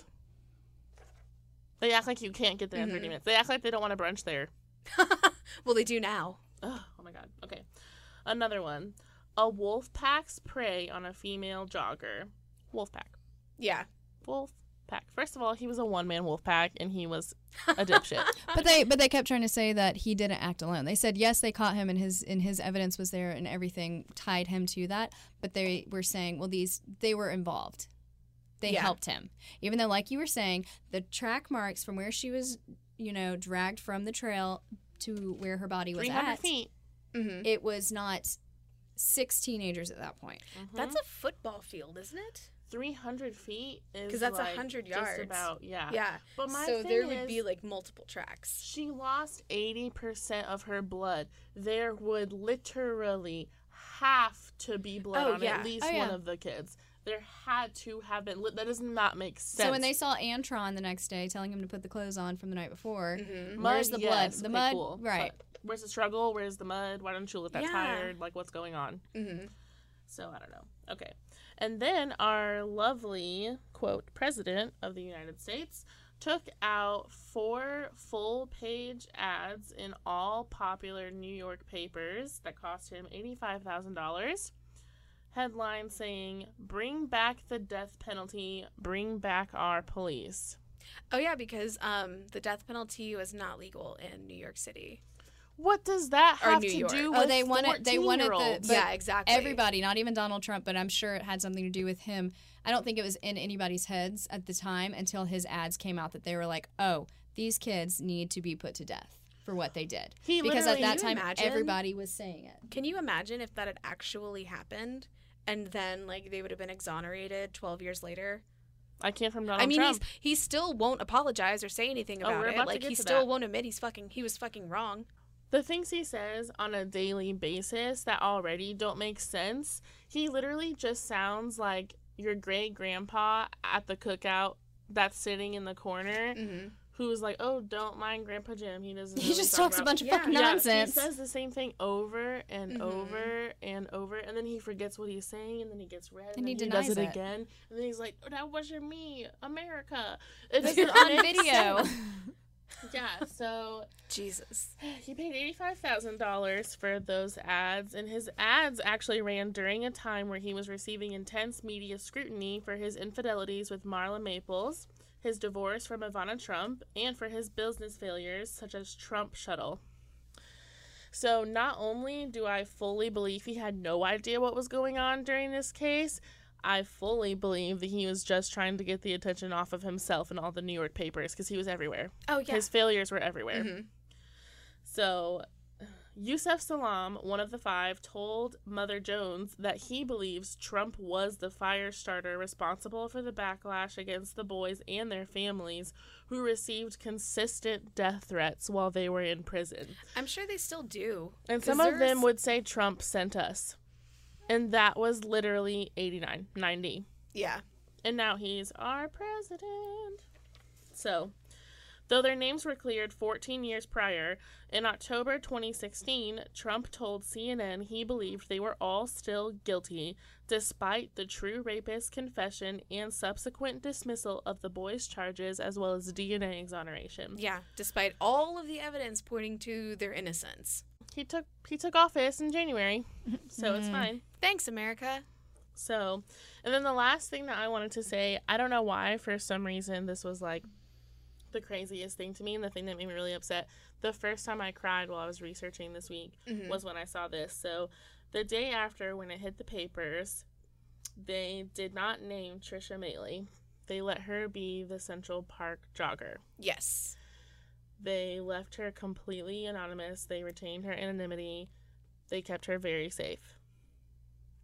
Now, when it came to the five, they gave out their full names, phone numbers, addresses, parents' names, parents' jobs, and ages. That is literally illegal. That is literally illegal because they're minors.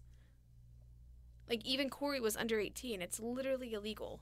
They didn't care. And I mean, I I- obviously Like, like, this whole case, no, um, they did not care about legality, but still, like they're children. there was a man in Phone the um, numbers. I mean, like we've been saying this entire time classism, elitism, Mhm. racism. oh yeah. And then you have quote wilding and rape in a park and you just put it all together. It has to be the black kids, right? So I wanted to um, read a little excerpt from Sarah Burns' book to end the episode, kind of uh, talking about the day. Um, her book is called Central Park Five: A Chronicle of a City Wilding. The day it happened, Wednesday, April nineteenth, nineteen eighty-nine, Raymond Santana Jr. walked over to the Taft houses in East Harlem to visit a friend. Raymond, whose family had moved to New York from Puerto Rico before he was born, lived with his father and grandmother in an apartment building on 119th Street, a few blocks north of the project. But he often hung out in the courtyard of the Taft houses, where some of his friends lived. At 14, he was of average size, about 5'6 and 130 pounds, with curly hair and small features. He was well liked at school, where his good sense of humor made him popular with the girls. Even though there were always kids playing sports around the neighborhood, especially basketball and football in local schoolyards and the decrepit project courtyards, Raymond was more interested in drawing. He took art classes and spent a lot of his free time sketching. As Raymond sat with his friend in the Taft courtyard that warm afternoon, a bunch of kids who lived there and in the surrounding buildings arrived. One of the boys in the group was Antron McCray, an exceptionally shy 15 year old African American from Harlem. Antron lived with his mother Linda and his stepfather Bobby McCray on 111th Street. He had adopted his stepfather's name at an early age and always considered Bobby his real father. The McCrays were devoted to their only son and were involved in his activities. Though he was a tiny 5'3 and weighed only 98 pounds, Antron was a good athlete and played shortstop on a neighborhood baseball team that his stepfather coached. They had gone to Puerto Rico together for an all star tournament, a highlight of his Little League career. Antron was enrolled in a small public school program called Career Academy where he enjoyed his social studies classes and got pretty good grades. Antron and Raymond had seen each other before, since they went to different schools housed within the, within the same building, but didn't know each other well. Over the next hour, the group in the Taft courtyard grew to about 15 teenagers. Raymond and Antron joined them as they all began to wander south along Madison Avenue and then turned west onto 110th Street, heading toward Central Park. A block ahead at the corner of the park was an apartment complex called the Schomburg Plaza. The Schomburg is made up of two narrow 35 story octo- octagonal towers and behind them a large, squat, rectangular building. The two towers sit facing the northeast entrance to Central Park on a traffic circle centered at the intersection of 5th Avenue and 110th Street. They are by far the tallest buildings in the vicinity and dominate like sentinels, like sentinels, that corner of the park. Built in 1975 as a city development for middle and low income families, all three of the unsightly structures are constructed of beige concrete with deep grooves running vertically like scars up and down the walls. Yusef Salaam and Korey Wise, both African Americans, lived in the northwest tower of the Schomburg Plaza. Yusef and Korey were good friends, but could not have been more different. Yusef was skinny and tall, nearly 6'3, even at age 15. Korey at 16 was only 5'5 and stockier. Yusef was a talented kid. He had been accepted at LaGuardia High School of Music and Art, a highly selective public school that requires the submission of an art portfolio for admission. Yusef, like Raymond Santana, had been drawing since he was five and was interested in jewelry making and wood sculpture. Mm-hmm. He also liked to take elect- electronics apart to see how they worked and to try to put them back together. Korey, on the other hand, had had hearing problems from an early age and a learning disability that limited his achievement in school.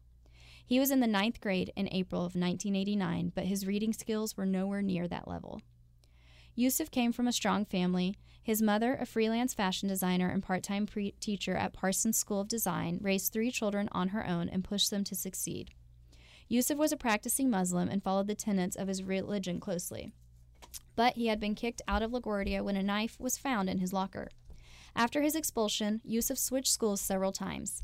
By April of 1989, his mother had placed him at Rice, a private Christian school in Harlem.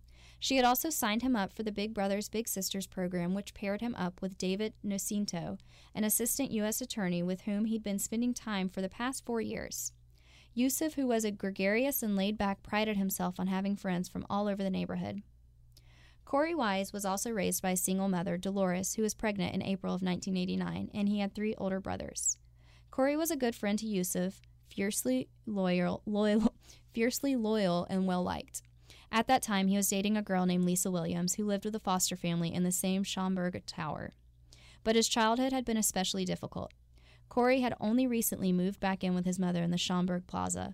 Before that, he'd been living in foster care at a group home in the Bronx. He moved there, he said, because his brothers were coming and going and he needed a more stable environment. But Amina Carroll, a director at the Catholic foster agency that monitored Korey's case, remembered a much more troubled household. Carroll suspected that Korey's hearing problems had resulted from physical abuse, and when she tried to get him treatment, his mother refused to sign the necessary paperwork. A few years earlier, Korey had been on a trip to an amusement park where he was molested by a group leader. At 16, Korey was a gentle, emotionally stunted boy, his problems amplified by his hearing loss.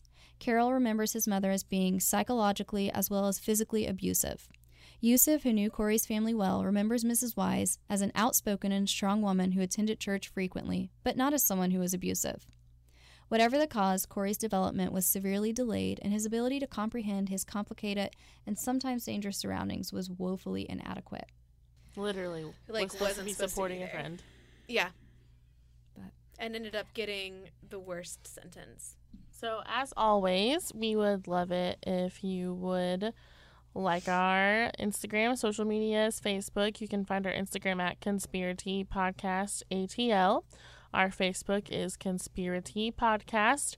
And if you have any cases you want to cover, or if you want to give us your thoughts, give us any feedback, you can always email us at conspiracypod at gmail.com.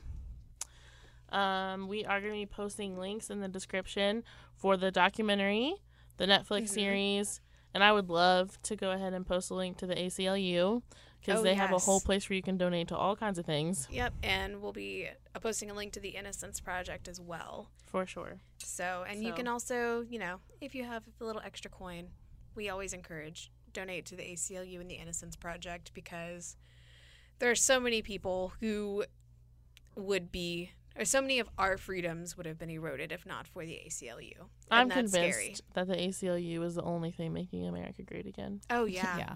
So, while everything that we talk about is pretty creepy and tragic, not everything that we talk about is this upsetting. Yes, So, exactly.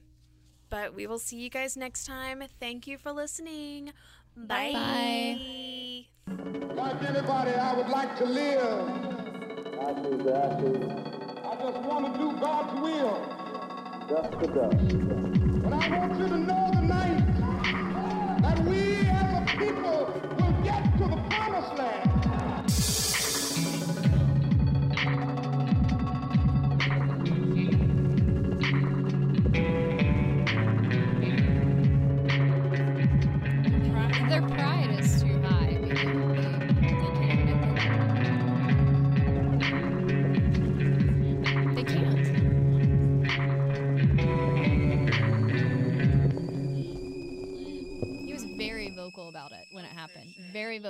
Right away. Oh, yeah, He didn't waste any time at all.